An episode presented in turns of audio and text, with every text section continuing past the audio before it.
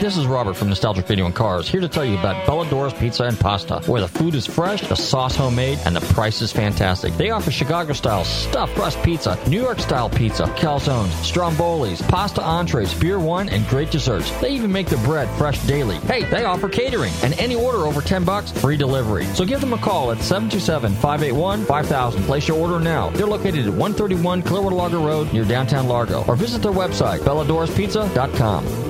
Hey listeners, this is Robert from Nostalgic Radio and Cars. We all love to eat. Well, I would like to tell you about my friends at the Rib Shack Barbecue on West Bay Drive in downtown Largo.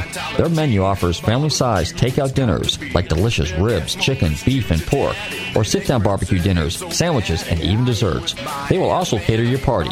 Everything is barbecued fresh using real oak for that great smoky flavor. So visit my friends Corey, Jed, and Kirk at the Rib Shack Barbecue in downtown Largo, 600 West Bay Drive, or call them for a takeout order at 727 501 9090. That's 727 501 9090. They truly have the best smoking barbecue in town. Oh, and be sure and check out their great barbecue sauce. That's the Rib Shack Barbecue in downtown Largo, 727 501 9090. I'm telling Robert from Nostalgic Radio and Cars sent you. For those who fought in the Battle of Britain, it was a battle for survival. For the free world, it was a breathless moment in history. For failure would have plunged mankind into a new dark age. Never have so many owed so much to so few.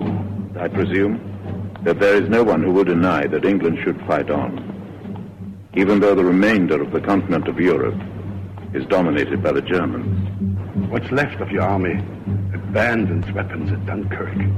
You're defenseless and just playing for time. Europe is ours. We can walk into Britain whenever we like. Don't threaten or dictate to us until you're marching up Whitehall. The war in France was over. The Battle of Britain was about to begin. Two sections!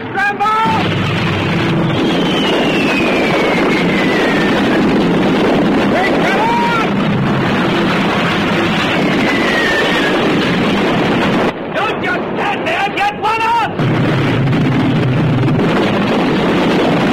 Faced with certain defeat, fighting against insuperable forces, a miracle was achieved by a courageous few.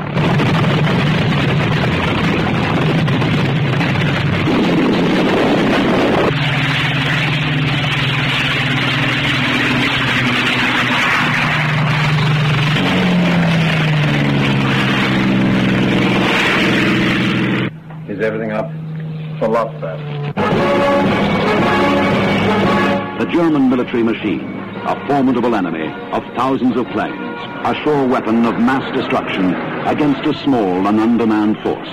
Yet the story of the RAF in the Battle of Britain is the modern David and Goliath.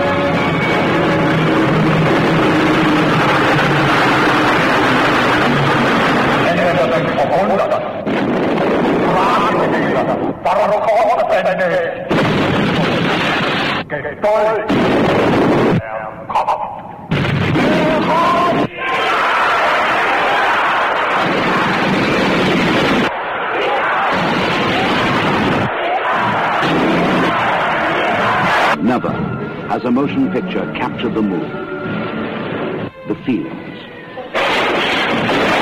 the terror. It's all there. The courage, the fears, the frustrations, We've got the Rosencrantz. He left a drink at the Red Lion there, weren't he? the people. The men and women who recreated vividly and realistically one of the great periods of our time. We're fighting for survival. Losing. Need pilots. And a miracle.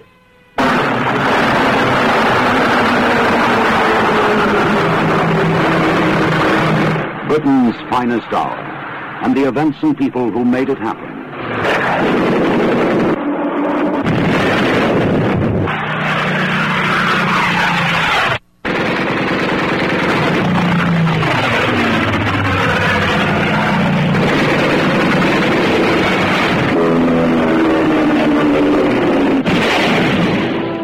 This of Britain. Why they did it is history. How they did it has become the miracle story of our time. Years in preparation and production, filmed where it happened. The skies once again screaming with bombers and fighters. One massive spectacle of a motion picture that attempts the impossible. And that achievement is the Battle of Britain. I got my number two. And the CO. You saw Kenfield go down. It blew up. It blew up. This is only the beginning. They won't stop now.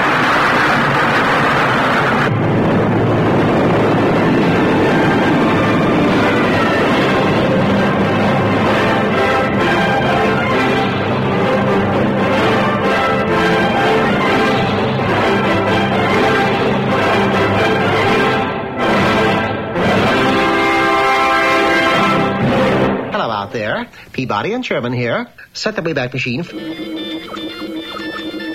We enter the Wayback and we're immediately hurtled back through time and space. Hi, my name is Ava. You're listening to Nostalgic Radio and Cars.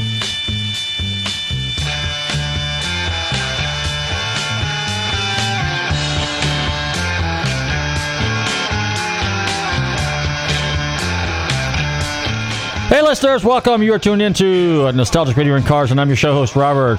Run your computers in Google, Tan Talk, 1340.com, and you can see us live here in the studio in downtown. No, that's sparkling downtown Clearwater. Yes, and don't forget to check out our website, GulfstreamMotorsports.com. And if you've missed any of our past shows, go to our podcast, Nostalgic Radio and Cars. Don't forget to like us on Facebook, Nostalgic Radio and Cars, and Gulfstream Motorsports. Good evening, Chris. How you doing? What's going on, man? That was a cute little girl that came in there. Tell us a little bit about what was going on because I was kind of in the back doing production. So what happened right, here? so I have to give a shout out to Cub Scout Troop 313. I hope I got that right. I think I did. I think- Okay. I think I nailed it. Good. I think I nailed it. Yay! Um, let's see. We Yay! had who can I remember? Um, Ava. That so that girl was Ava. okay. Who I'm worried that one day she's going to take my job. She sounds like she has a lot She of talent Sounded amazing. and all natural, Um, right? First time out of oh the yeah. box. I just said okay. I said, "Here's what you're going to say." She said, "Okay." I hit record, and she was like, "Perfect." First take. Yeah, that's it. That's super. That's better like, than wow. me. So there was Ava, um, Ava, Ethan, Marshall, Neo, Nero. Uh, I'm forgetting. And a whole I know bunch of other others kids. that I'm forgetting. There was, those, so I remember those ones because I was working with them in here. How old was she? Oh, I don't know. Seven or eight? Six, seven, Ava, eight? Ava, if you're out there and you want to give us a call at 727-441-3000 and let us know how old you are so I, I know when to expect my pink slip because you're going to take my job. Uh, that would be fantastic. Just let me know how many years I have until you uh, you can come in here and take my job. Well, now speaking of which, now over the weekend we had uh, festivals of speed, and I was the MC. And during the awards presentation, what was really cool this year, I had uh, a very nice young lady with me. Her name was Summer. There was another young lady by the name of Heather who was supposed to be there, but she got uh, she got delegated another responsibility. So a big shout out to Summer and a big shout out to uh, Heather. And um, this little girl would have done an amazing job at the awards presentation. You know who else did an amazing job this weekend? Who did an amazing job this weekend? Florida State! FSU! Go Noles! Yeah! Yeah. Hey, this goes out to my loving bride of 33 years, Teresa, FSU alumni. So, Chris, you were up there. I did. I was there. I um I booked a flight Friday afternoon. I got on a plane Saturday morning. I flew up to Charlotte. Uh, I got to my hotel at about 4:30. I left my hotel, got to the stadium um, probably around seven. Uh, was there. Game ended probably around midnight. Uh, 37-35 was Close the game. final. Close game. Close game. Um, Florida State pulled it out, and I was tired and back in my hotel by one. Wow, congratulations. All right, so where does that put FSU in the standing? Uh, so now they play in Pasadena, California. They play in the Rose Bowl Super, the against Rose Bowl. against Oregon, Okay. And the winner of that game will play in Dallas. So the Rose Bowl is being played. That game is five o'clock on New Year's Day. Okay. FSU and Oregon. Okay. The winner of that game will play on January 12th, I believe it is. Monday, January 12th. they'll play in Dallas, and they will play the winner of uh, the Sugar Bowl, which is Alabama and Ohio State. And that game is played at 8 o'clock on New Year's Day. So FSU plays 5 o'clock New Year's Day, and then they sit. The winner of that game will sit and watch the 8 o'clock game, the Sugar Bowl, because Wow. whoever wins the Sugar Bowl will be playing the winner of Florida State and Oregon the following, uh, well, about a week and a half. I think Bama and the Noles. It's what it's supposed to be. I think so. It really, it's what everybody wants to see. I don't.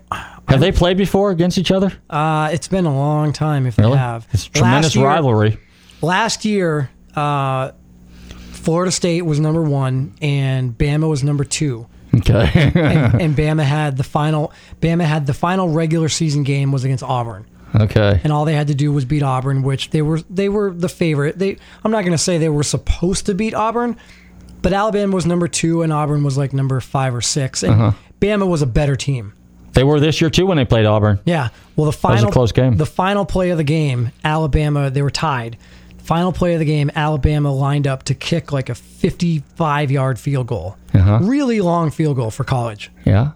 He kicked the field goal and it was short.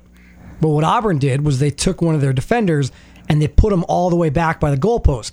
Now, what happens in, in football is if you kick the field goal and it's short, your field goal is short. If they've got someone back there, they can catch it and they can run. So the Auburn guy caught it, ran it all the way back for a touchdown, and Auburn won with zero with zero seconds on the clock. They won the game. That's uh ouch. So anyway, all right. So uh, I kind of bluffed my way through that. I don't know anything about football. so uh, let me tell you guys what I did this weekend. This weekend we had Festival of Speed, the ninth annual Festival of Speed. So big shout out to Joe Sabatini and Mike Flynn. We had a great time. Yours truly was the MC. I had a spectacular time. We had some amazing cars. You know, y y we, we talk about concourse, okay?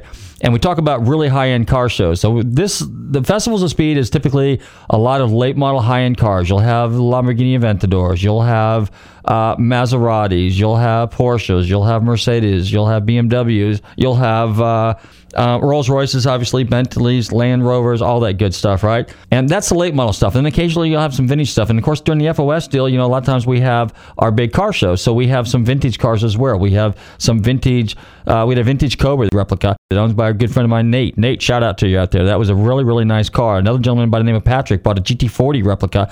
But there was also a real live 427 Cobra there. There was also a real live, and the chances and the odds of a 427 Cobra and a NART 275 GTB Spider and a California Spider also being at the same event within three car lengths of each other. We're talking a total of probably $45 million in cars. Unbelievable. Not to mention, we had a Series 1 flat floor Jaguar E Type Roadster. We had a set of pre A, that's pre as in pre 1955 Porsche 356s, not just one but two matching bookends, identical colors, one coupe, one cabriolet. We had a 58 Porsche 356 cabriolet. We had another car, and a big shout out to Rogero and his lovely wife of many many years, happily married, and a car enthusiast as well. They brought their very rare Zagato bodied Alfa Romeo TZ3. Now, if you know anything about Alfa Romeos, what people don't realize is everybody knows the name Ferrari, but what people don't realize is Mr. Ferrari uh, actually was chief mechanic and racing director for Alfa Romeo for many, many years. And finally, in the late 40s, after the war, he decided to go out on his own and start his own car company, which hence he named after himself, Ferrari. So in the, the 30s and 40s, Alfa Romeo was basically the Italian car manufacturer the pretty much set the standard. It was the fast car. Then when Ferrari came on in the mid 50s, you had Maserati as well, okay? And but Maserati the two Maserati brothers or five Maserati brothers, when they sold their company, they went out and formed a little company called OSCA. Okay, and OSCA was kind of like a little small bore Barchetta. Barchetta is the Italian name for little open two seater sports car or, or or Spider, which you know either or. And but Barchetta means usually an open seater sports car. So they built OSCAs. So they were in different classes, but the two supercars that were coming out of Italy at, at the time were three really was Maserati, Ferrari, and Alfa Romeo. And Alfa Romeo was pretty much a dominant car. But then in the 50s, Ferrari came on really, really, really strong, you know? So it's just a legendary, just an amazing car, okay? The Germans, they had their little small bore, little flat four, air cooled little four cylinder Porsches, and they were so light, horsepower relative to the weight, they were just agile and nimble. And in their classes, they pretty much dominated everything that was going on. Now in the 60s, there was a game changer. For, uh, Porsche came out, Ford, see, I'm thinking Ford. Uh, Porsche decided to come out with uh, you know add a few cylinders to their little 356 motor, the Carreras, and they basically had the uh, the first one was a 904.6. That's the first car that came out with the flat six in it, and, uh, with the exception of a few prototypes. And you can check you can fact check my history here a little bit. And uh, so at any rate, they became uh, one of those dominating forces that decided to put some serious competition on Ferrari, and pretty much in the late 60s, throughout the 70s, 80s, 90s, and even to today, Porsche pretty much is the dominant car in the world. Now, Ferrari recently, in recent years, has come out with the 458, which is a brand new uh, two door coupe, kind of like. Uh, you know, everyday driver type kind of car, and that car is so refined and so perfect that, uh, and even when you talk to a, a, gentleman or a person or a lady or anybody that owns a 458, it is a extremely domesticated quasi supercar. And I say that quasi supercar because supercars are usually 200 mile plus cars. These cars push, you know, just under that. Another car that was there, which is a car that you will not see very often, is they actually brought over a Pagani. Now, if you want to Google Pagani, it's basically, uh, I'm I'm guessing somewhere, you know, million and a half, two million dollar car, totally hand built, powered by an AMG modified Mercedes engine. When AMG is Mercedes hot rod division, kind of like Schnitzer and uh, Alpina is the kind of like uh, hot rod division of uh, BMW, and you know Shelby is kind of like the hot rod division to Ford, and Chevrolet cheats. I say that because they've used Lotus, they've used all kinds of people over the years. But anyway, Chevrolet's got their they they they they've got their fast supercar too. And really, when you stop and think about, it, just to digress again, is uh, Corvette for the money is almost in supercar category. And the new Z06 is an unbelievable car. So for 80, 90 grand, you got a car out there that just is, is, that keeps up with the best that the Europeans have to offer. But there's something, you know, mystical about, you know, owning an exotic European car, you know. And of course, Lamborghini, they had a number of displays up there. They had the new Huracan, okay, which is the replacement for the Gallardo. And uh, those cars were there. They had a number of McLarens. Not only did they have the 650S, which I had the good fortune of driving while I was out in Monterey um, a couple, three, four, five months ago, but they had two, not one, but two. And I think there was a third one there, P1. So you're talking a million dollar car, a hybrid, which I wasn't sure they were, but the, one of the salespeople down here at Dimmitt in St. Petersburg, which is the McLaren dealer, Dimmitt Rolls Royce and McLaren, uh, pretty much kind of set the record straight for me. So that was pretty cool. They had Teslas there. They had brand new Jaguars there. Fields BMW was the main sponsor of the uh, Festivals of Speed event in Orlando. And I've got to tell you, for the twenty dollars that it costs to get into there to see that event and to see you know three four hundred cars, uh, there may not have been that many, but at least three hundred. It's well worth the money because the cars that you saw there, the supercars, were incredible.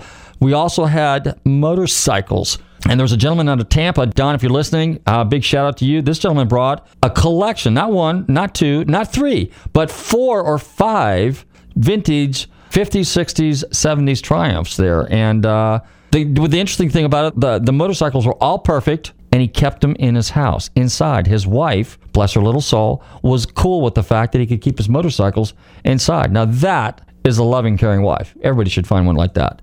That's like for you sports guys. You know, if you got a wife that sits down and watches football with you, that's a good thing. And if uh, you're a car guy or a motorcycle guy, and your uh, little sweetie will sit there with you and, and watch racing and mud bogs and all that kind of stuff, that's cool. What do you think, Chris? You know what we call that? What do we call that? Living the dream. Living the dream. Living the dream. Living the dream. When I can come home from when I can come home from a long day's work. Yeah. And I can sit Here at the studio. and watch the game And your sweetie's next to you. and have her sit there right next to me and watch the game. and share a bowl of popcorn. Yeah. Something like that. Yeah. we'll go with popcorn. We'll go with popcorn. Okay. Living the dream. it's a family show. Anyway, all right. So, uh, my Festivals of Speed was great. The awards presentation was super. I enjoyed every second of it. I was able to walk around and pretty, pretty much just be myself and talk. I was giving people history lessons. Another car that was there that was really interesting was we had a 1904 Thomas Flyer. Now, if you go to the website, Hollywood Wheels, you can see all these cars there. Uh, everything that was on Flynn Hill, aka Flynn Hill, because of Mike Flynn, our fearless leader. And um, be sure and check out our Facebook page because I've got Facebook updates on uh, Gulfstream Motorsports and on Nostalgic Radio and Cars. There's a, a cool, pretty cool picture of uh, Mike standing there um, next to an E-Type Jag. Matter of fact, the red one that was there. But there was this 1904 Thomas Flyer. Now, as the story goes, this car's probably it's hard to put a value on this car because this car is probably one of the oldest recreations of early turn of the century race cars known to exist. And having said that, I say that because this car was actually re- rebuilt out of genuine leftover parts that were manufactured at the time in 1903 and 1904 by Thomas Flyer. So basically, they had original components, all original parts Small parts had to be, re, you know, um, basically fabricated, but for the most part, uh, 75% of the vehicle is genuine. And it was recreated and built and reassembled off the original set of plans. Now, that's very rare. That makes the car kind of unique. So basically, it's a rolling piece of history. It's a history lesson. In fact, that was one of the things that I kind of said when I was there is that, you know, you, here we had this 1904 Thomas Flyer, a very, very early American race car, okay, that competed in, in numerous events such as the 1905, 1906, or whatever, because it, the Thomas Flyer didn't compete in 1904, to my knowledge. According to the research I've done, it was like 1905, 1906. Uh, the Vanderbilt Cup, uh, there was a number of, you know, short races. There was cross-country races. And, of course, there was the over 5,000 mile around the world competition, starting in New York and winding up in Paris, France. Okay, so basically, when I say starting in New York, that means head west, okay, and come around the Paris that way. And um, pretty cool stuff. And um, so, anyway, so here we have this 1904 Thomas Flyer, and then we have a 2014 Pagani, state of the art supercar. You know, oh, yeah, we also had a Hennessy. Now, my guys will beat on me because the Hennessy is only 0.63 miles an hour. That's less than a mile an hour faster than a production production Bugatti, okay, which ran just under 270 miles an hour. The Hennessy started life as a Lotus, no different than the very, very original uh, electric Tesla. Then they had a number of those there on display too for people that were potential buyers. But what uh, Hennessy does, Hennessy, I believe, is based out of Texas, and we're going to get him on the radio show. He's a pretty cool guy. He takes the car, picks it out of the air, brings it back to a shop, waves his magic wand, does his magic, and builds a 200 plus mile an hour supercar. So here was this Hennessy that resembled a Lotus Elise, okay, somewhat, but then looked more like a GT1 car that you would see racing at, uh, you know, Le Mans or something like that, or Daytona, you know, a serious prototype. But this car you could buy, put your key in it, turn the key on, hit the light switch, and drive this thing cross country. And if you have the the wherewithal to drive that thing at full bore, uh, it will set you back in the seat. An amazing car. In fact, I think they did an episode of Top Gear with one of the Hennessy's and stuff. So that car was there. So just think about it: Thomas Flyer, Jaguar, Ferrari, Lamborghini, real live Cobra, Porsche 356s. Porsche 911s, Camaros, Mustang. One of the awards went to a gentleman that had a 1970 Mach 1 428 four-speed car, nice car. 69 Camaros. There was a Yenko there. There was a 67 Shelby there. There was a, I believe there was a Chevelle there. We had a replica of one of my favorites. Remember the movie um, Back to the Future? The, my the, favorite movie of all time. What was that called? What was it called? Oh, the, The DeLorean. DeLorean. Yeah, they had, and I was sitting there and I said, I told my buddy Jeff. Well, hey, hey, hey, a big shout out to Jeff Davis. You know, a newest member to our team. Anyway, um, and uh, you know, take a picture. I mean, it had a functioning flux capacitor on it. You know, I mean, seriously. And then there was this other gentleman I met there, and he owns a company called Gingerbread uh, Insurance. He brought a number of really cool classic cars out there. So it was really, really just a real eclectic kind of show. And the neat thing about it is this time we really had concourse quality cars. But these are cars that everybody could kind of get up close and personal with. I mean, you're not allowed to sit in these cars outside of the dealer cars, but you can really have a lot of fun. I mean, these things were pretty neat pieces. Do you think he ever got it over 88 miles an hour? Uh, not where this one was parked. This was kind of like landlocked parked, you know. Because you know what happens when you hit 88 miles an hour. You go back to the future. You're going to see some serious stuff. and on that note, what do you got on the turntable for us? Um, We got something nostalgic and vintage? I I wish I had known we were going to go back to the future. I could have thrown on in like the power of Oh love or yeah, something. some uh, With some Huey uh, Lewis? Huey Lewis stuff. Yeah, why did I? Th- I didn't even think about that. You know, normally we try to tie the show in a little bit, and the reason we played the beginning of the movie or movie trailer to um, Battle Over Britain because historically we always do cars, boats, motorcycles. But guess what? I finally have got a gentleman coming on the air tonight. And we're going to talk about airplanes. And not just any airplane. We're going to talk about the World War II warbird of warbirds, the mighty, the magnificent, the most powerful, the P 51 Mustang. Hey, we're listening to Rare Earth. This is some really cool stuff. This song's got a simple title. It's called Ma, as in your mom. Ma.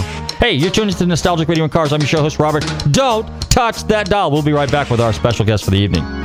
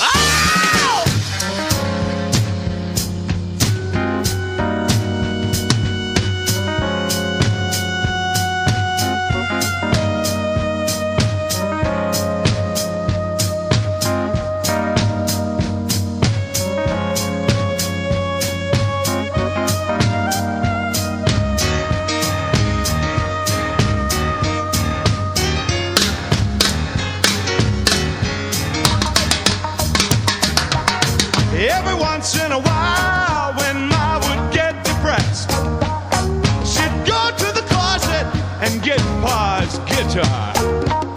Sit herself down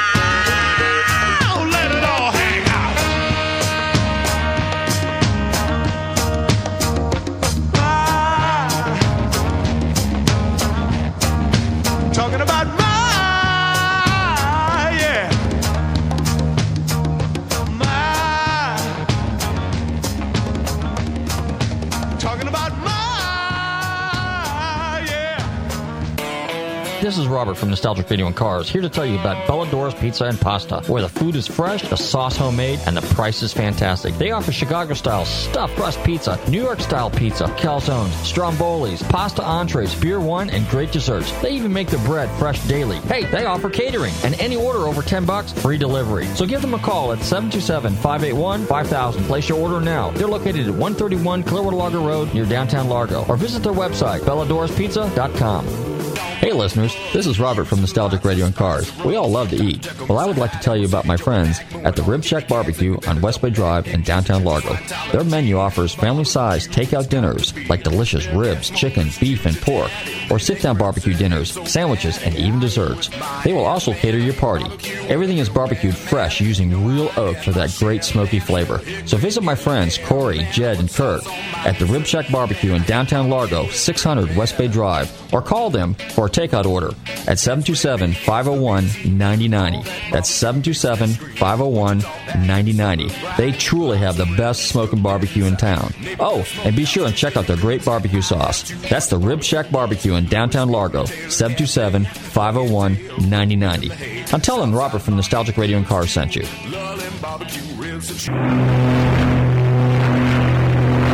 Hi, this is Rick Harrison from Pawn Stars, and you're listening to Nostalgic Radio and Cars. Has conquered the heavens, broken the sound barrier, reached out for the moon.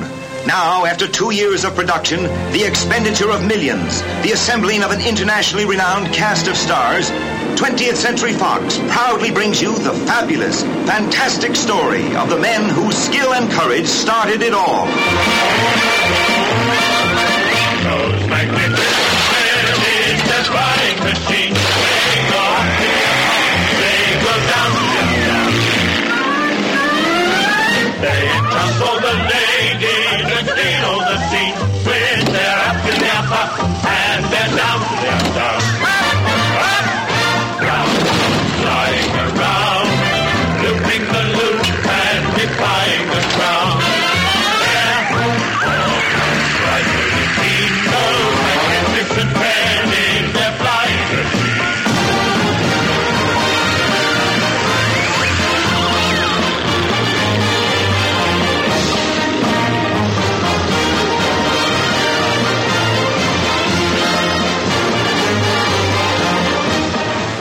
Aviation today is that too many good ideas are being dissipated in too many aeroplanes. If we could bring together all these different types from all over the world, then everyone could learn from each other. From all over the world? From all over the world they came. America, Italy, Germany, France, Japan, England, to compete in the first, the most fabulous, the most foolhardy air race of all time. And here was the English beauty who had them all up in the air. Are you two fighting over me? The trouble with these international affairs is that they attract foreigners. Those magnificent men in their flying machine, they go up to your pop, they go down to your down.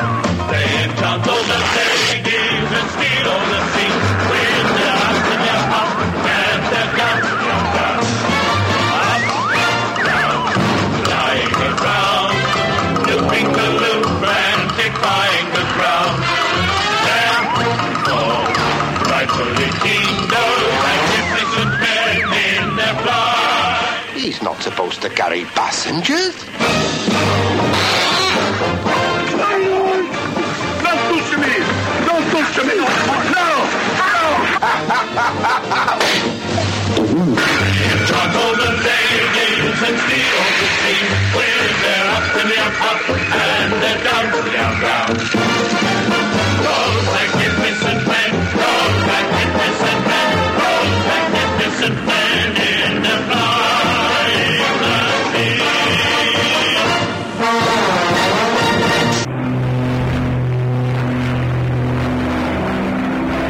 Jack Roush, and you're listening to Nostalgic Radio on Cars.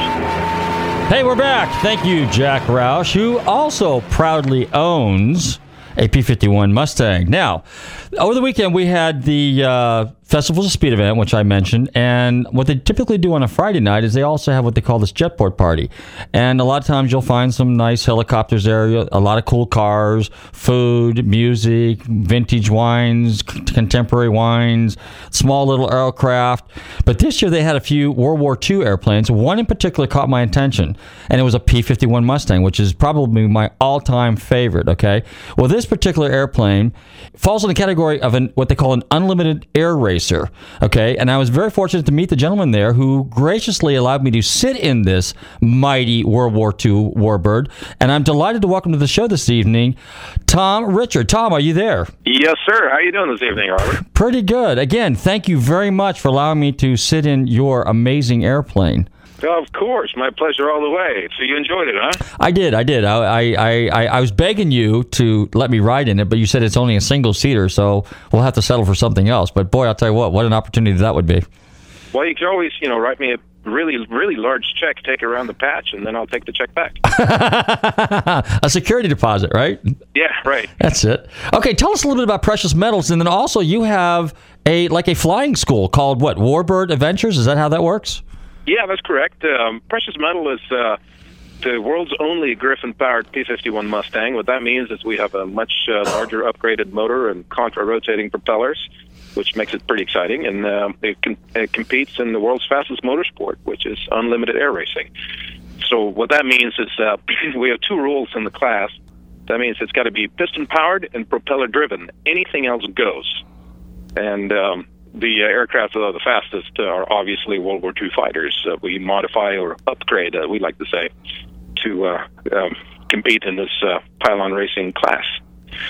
Warbird Adventures is uh, our base. That's uh, where we operate in Kissimmee. Um, we operate uh, World War II fighter trainers, where anybody off the street can come and hop in the front seat of a fighter trainer and go at it. In other words, if you want to go do aerobatics or formation flying and chase each other around the sky, provide that service too.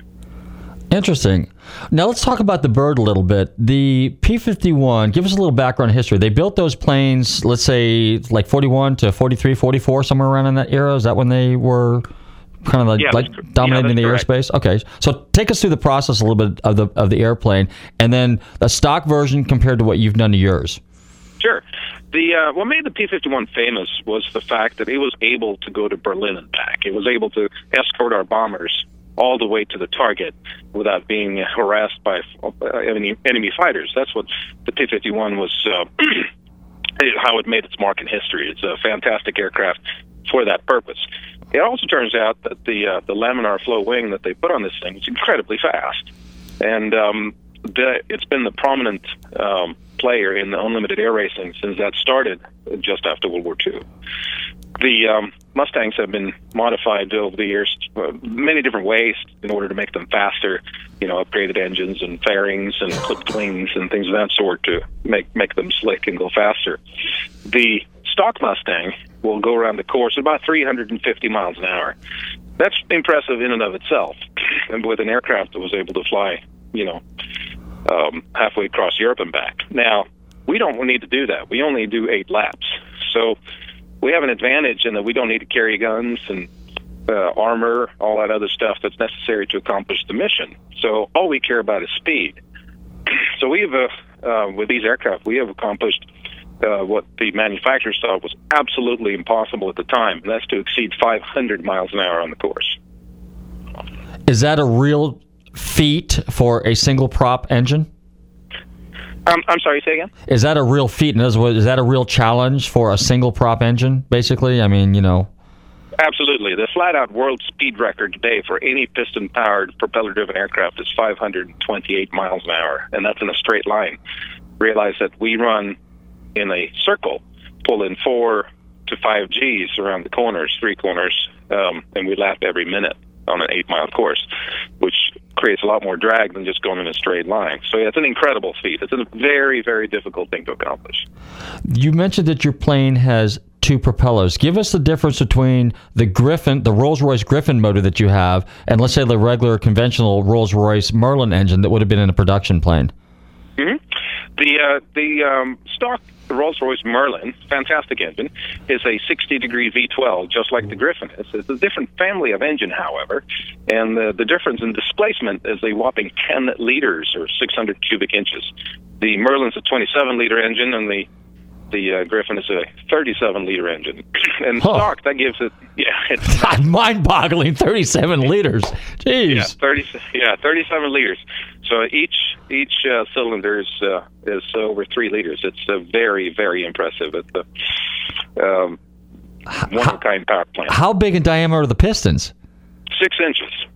Okay, just to put this in perspective to you guys, a big block Chevrolet is four inches in diameter with a four and a quarter inch stroke. Okay, so you're talking a six inch. That's almost thirty percent larger. Mm-hmm. And what's a stroke? absolutely. Yeah, six and a half inches. Wow, So it's almost square. it's almost square. Okay. Yeah, and in addition to that, we run uh, four valves. You know, two intake, two uh, exhaust valves. Um, stuff that they didn't come up with in cars till much much later. And we have two spark plugs per cylinder, so dual ignition systems, uh, so the burn is much more complete. Okay. Now, how does that work And- with the twin props that you have? That's a completely different uh, setup. Um, the Griffon came out with single screw as well as contra rotating propellers, and that's what it's called. Okay. It's not a count. It's not a counter rotating like when you have two engines on a twin engine aircraft. It's called a contra rotating prop when it's on a single shaft. And the way that works is you have a slave gear that reverses direction for one of the two props uh, coming out of the crank. It's actually very very simple. You have uh, the two drive gears on the crank, a slave gear for one of them, and then you have the two large driving gears, one shaft inside the other. So the rear drive is a smaller shaft that drives the front propeller, and so on. So it's it's actually much simpler than it looks. It's uh, virtually bulletproof, very very reliable piece of equipment. That's the direction that pretty much all the fighters were going towards the end of the war. They had uh, prototype Corsairs, P-47s. They had um, uh, Martin Baker 5 late model Seafires and Spitfires that were all going to contra-rotating installations. What happened was the jet came on the scene and ruined it for us. So there are very few of these in existence. What was the total production for uh, P51s? Uh, I, oh, now you're catching me off guard. I think about 15,000. 50 really that's a limited run when you think about it in the big scheme of things because did that, that played mostly the p-51s were in the european theater but did they fly over in the pacific as well They did. They did. They, Okay. uh, what they did really well there was escort the B-29s okay when they started getting long legs as well. okay so so back to the the, the propellers so Mm-hmm. Do they both rotate in the same direction is that or they No, do- no, no. That, and that's the purpose of the slave gear to reverse the Okay. direction of the uh, of one of the two props. So the propellers are what we call constant speed, or or um, to the layman, um, controllable pitch propeller. So the blades feather. In other words, they rotate about their own axes. So you can change the blade angle depending on the amount of power you give it to it, so it can maintain a given RPM. So the front propeller is controlled by big hydraulic cylinder that sits in the front, which is uh, powered by engine oil pressure. And um, there is a, a translation unit in between the two propellers, very similar to a swash plate on a helicopter that controls the rear prop. So it's really just one propeller. It's one propeller lever, one controller, one governor that controls the whole thing. It's not like flying a multi-engine airplane at all. It's just one engine, one prop. It just happens to have three blades going in one direction and three in the other. now as you're flying do you change the pitch of these props at all to you know for speed and and to sl- Absolutely, yeah. okay The, the, yeah, the way that works is if if you remember playing with steam engines as a kid, there was something called a governor. okay It consisted of two little flyweights uh, controlling a valve, a steam valve, with two flyweights on the spring. And that's exactly how a governor controls the RPM of the prop by changing the amount of oil pressure that goes into this hydraulic cylinder in the front, and that in turn changes the pitch of the blades. So, as the pilot, all I do is I tell the engine I want X RPM, and I have a lever and a tachometer, of course, and I just move it to the position where it will maintain that RPM, and the governor will do the work for me. So once I have the RPM set, then I decide how much power I want to put into the engine, which is controlled by the manifold pressure, in other words, the throttle, and uh, we'll see. Uh, you see how much power comes out at the end. Okay. Now you'd also mentioned too that you there's some physical changes to the airplane. So in other words, you kind of shorten the wings a little bit and you raise the tail and tell us a little bit about how that works. Absolutely. The uh, the aircraft is clipped two feet on each side, so the wingspan is four feet shorter than the stock Mustang. Uh, we don't need those extra two feet because we don't go to high altitude, and uh, and uh, we're more interested in flat out speed. We also don't really care about handling characteristics. We don't mind if the aircraft becomes a little bit tricky to handle because we can deal with it. In combat, it's a different story. We, you want a friendly airplane, something where you can, you know, put bullets or bombs on the target. We only care about going fast within safety parameters, of course. So clipping the wings is not a big deal for us. We don't care about higher approach speeds. We don't want them. We don't care about landing in short strips, etc. Um, so that's one of the mods that you can do. Most people tend to cut down the canopies because they stick out a long ways. We, um, in racing, we we only fly in a circle, so small canopies is not a problem. We're not worried about a fighter coming up on our tail, for example. Um, in the case of precious metal, we needed a larger tail because the two propellers, in in effect, destabilized the aircraft. So we needed a larger one. So we put a later model H P51H model tail on our airplane, for example, and things of that sort. You tend to bondo the wings up so they're really slick and seal everything and try to make things lighter. That's a little tricky because we need the structure, of course. So we can only make things so light. So yeah, there's a hundred different things you can do to make an aircraft faster. Okay, now when you fly at these uh, uh, these air shows, okay, now I think I've seen something a couple times on TV, uh, something Red Bull sponsored, where you have to, like you said, you fly through these pylons and you go here and you go there. It's almost like an obstacle course in the air. At what altitudes are you guys flying? Yeah, the Red Bull Air Race is a, is a different story. That's in essence time trials because Okay. they fly against the clock. There's Okay. only one guy on the course at a given time, and what they do is incredible. They're absolutely fantastic athletes and pilots. It's uh, it's very very impressive. What we do is different, however. We race against each other. We have eight to ten airplanes on the course at the same time. We actually pass each other, so it's more like NASCAR. In the We air? run, yeah, NASCAR So we in run- the air. Hey, you got it. Except it's twice as fast. Oh. And, um, and uh, yeah, we fly between 50 and 250 feet. Jeez. Okay, now I mean, how close do you guys get to each other? Uh, well, as long as you don't touch, you're good to go. What other airplanes compete in your class? Well, we have a slew of Mustangs, of course. Hawker Sea Furies are very popular and, and uh, very successful. We also have a one-of-a-kind Bearcat that uh, has done very well over the years. Then there are some other things. Um, there are some Yaks and uh, also slower aircraft that just partake in the class but don't have any intention of winning, such as P-40s and Corsairs and that sort. Tell us a little bit about your background. What makes what would your background, and then what would somewhat type of a background would someone have to be able to be competitive in this particular sport? Well, it uh, it uh, you, you need to have a lot of piss and vinegar, if you will. The, uh, the drive, it's just like any other racing. You're really going to want to do it because it takes an awful lot of resources to make it happen. It's obviously a very expensive sport, and it takes an incredible amount of time, not only on my part but on my volunteer team's part as well. Um, year before last, we actually logged what we put into the airplane. We ended up with over six thousand hours of labor before the races. Just just to give you some idea. Six thousand hours labor before. Yeah. So uh, yeah, it's a very very labor intensive quest, and to be the fastest piston powered anything in the world. That that's what we're going for, obviously. Um, as far as the background is concerned, you know, obviously you have to be a, a tailwheel pilot, and uh, you have to be decent at aerobatics, and you have to be very good at formation flying, because that's the type of flying that we do. so you need to work in that sort of a field. You need to be, you know, aerobatic instructor or crop duster or airshow pilot, that kind of thing, to get into air racing and do what we do successfully. So you need, need to be a professional and in, in the aviation. Okay, and what's your background?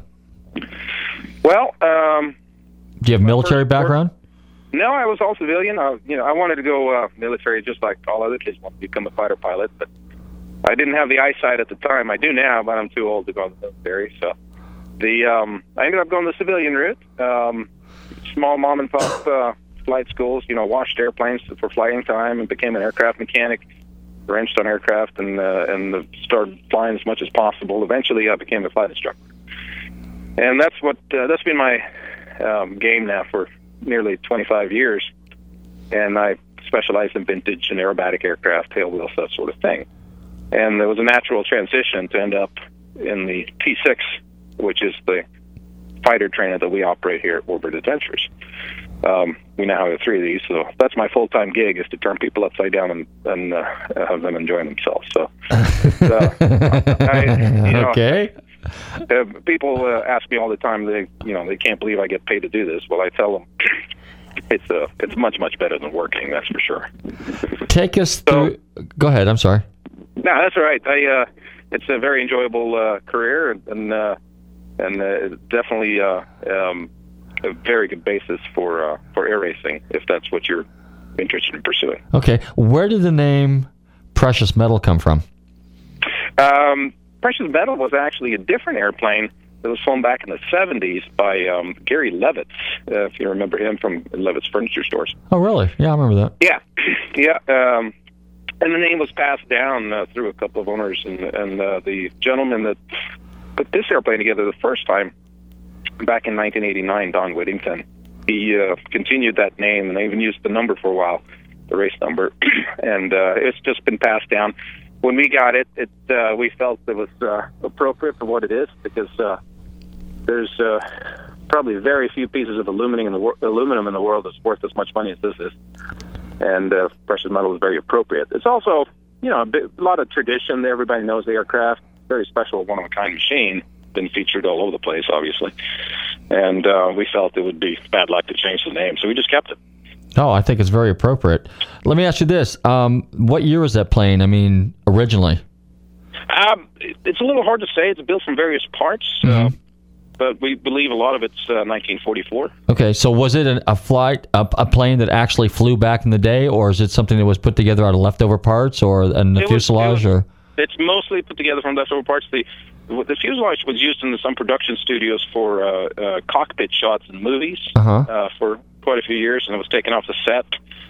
Um, how the wing came about the first time, I don't know, but it's been rebuilt several times. It's, it's essentially a relatively new airplane. There's Mhm. very few things that would have been um, active and flying during the war, although there probably are some parts that uh, have history like that. We just have no way of tracing it. Uh huh. Well, I'll tell you what's an amazing plane. We got a few minutes left, Thom. Tell us a little bit more about Warbird Adventures, and let's just say I, I was standing at your doorstep. Take us through the procedure. Uh, kind of give us like a visual idea of what it would look like if I walked up to you, to you right now and said, "I'm here to to uh, fly in one of the airplanes with you." What would what would what would I have to go through? Very good. Well, the first you show up on our location, which is which is at the Kissimmee Air Museum at the Kissimmee Airport. We're uh, only a few miles away from the the uh, attractions here, just south of Orlando. Um, and when you walk in the door, obviously you get to decide what kind of flight you're interested in. That's basically how long it needs to be, and anywhere from 15 minutes on up. Um, we offer various packages. If you want to do aerobatics, that's an option. And we're going to teach you how to do all these things. This is not a ride. So it's not what we do. What we do is we put you behind the controls. You do all the flying, including the aerobatics and perhaps even formation flying. And we'll teach you how it's done. And when you're done, we'll sign this off as your first light, flight lesson towards your license.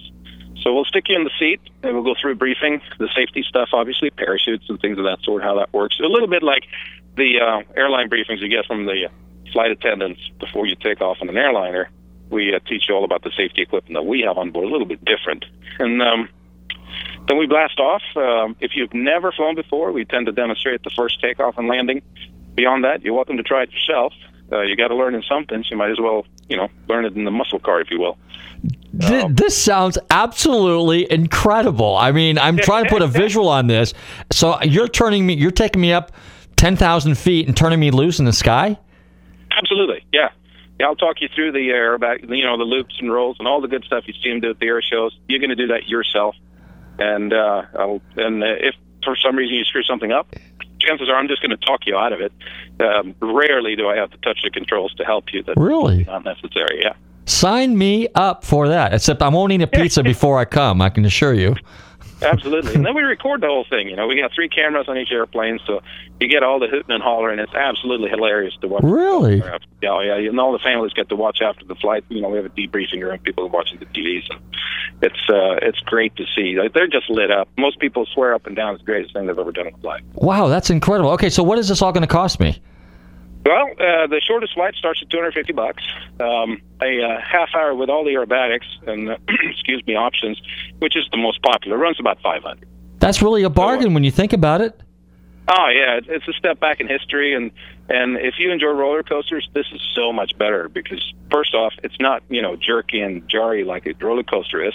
It's really smooth, and you're not along for the ride. You decide what happens. So it's a big difference in performance and and G forces and just pure fun. So, how much time do you spend on the ground before you actually strap yourself into the uh, cockpit? Oh, it only takes about five minutes. It's not a Five minutes. Oh, that's even more fun. Yep. This is better than an e-ticket at Disney World. Oh, it, it doesn't even compare. It's uh, you know we the the uh, sky is our playground. Wow, that is absolutely incredible. I mean, really, I mean, uh, I'm ready to go now. That sounds incredible. So, what kind I'll, of? I'll see you tomorrow. Okay, what kind of speeds are we doing? Uh, we'll we'll bring it up over 200 at times. Wow. Now, the the sensation of speed in air in a small aircraft versus, let's say, like a car on the ground, relatively speaking, or in a boat, what's it like? Uh, you don't feel it because you're far away. It's a bit like you know when you drive down the road and you see a tree line a mile away. Even you're going 100 miles an hour, it's moving slow, right? So it's the same kind of feel. Unless you're close to something, you can't tell how fast you're going. It's really just a number on a dial. But if you fly by another airplane going the other direction, it, it'll absolutely blow your mind how fast we're going. Wow. Or if you fly close to the ground like we do at the races in Reno, for example. No, that's not something we can offer down here. Of course, that's not the the FAA would frown on that, so we are not going to partake in that. But we will fly close to other airplanes, and that's where you really see it. Now, the G forces that you feel are just like the G forces you feel in roller coasters, except we maintain them for much longer periods, and uh, it's it's pretty impressive to to uh, do a loop that's over a thousand foot in diameter and, and uh, watch your, your watch your buddy do the same thing next to you. It's it's wild. Wow. All right, Thom, we're just about out of time. Go ahead and plug your Warbird Adventures. Tell everybody how they get a hold of you. Yeah, it's easy. Warbirdadventures.com. And um, uh, phone number in the office here is 407 870 7366. And if you're interested in air racing, it's uh, Precious Metal Air Racing fan page on Facebook.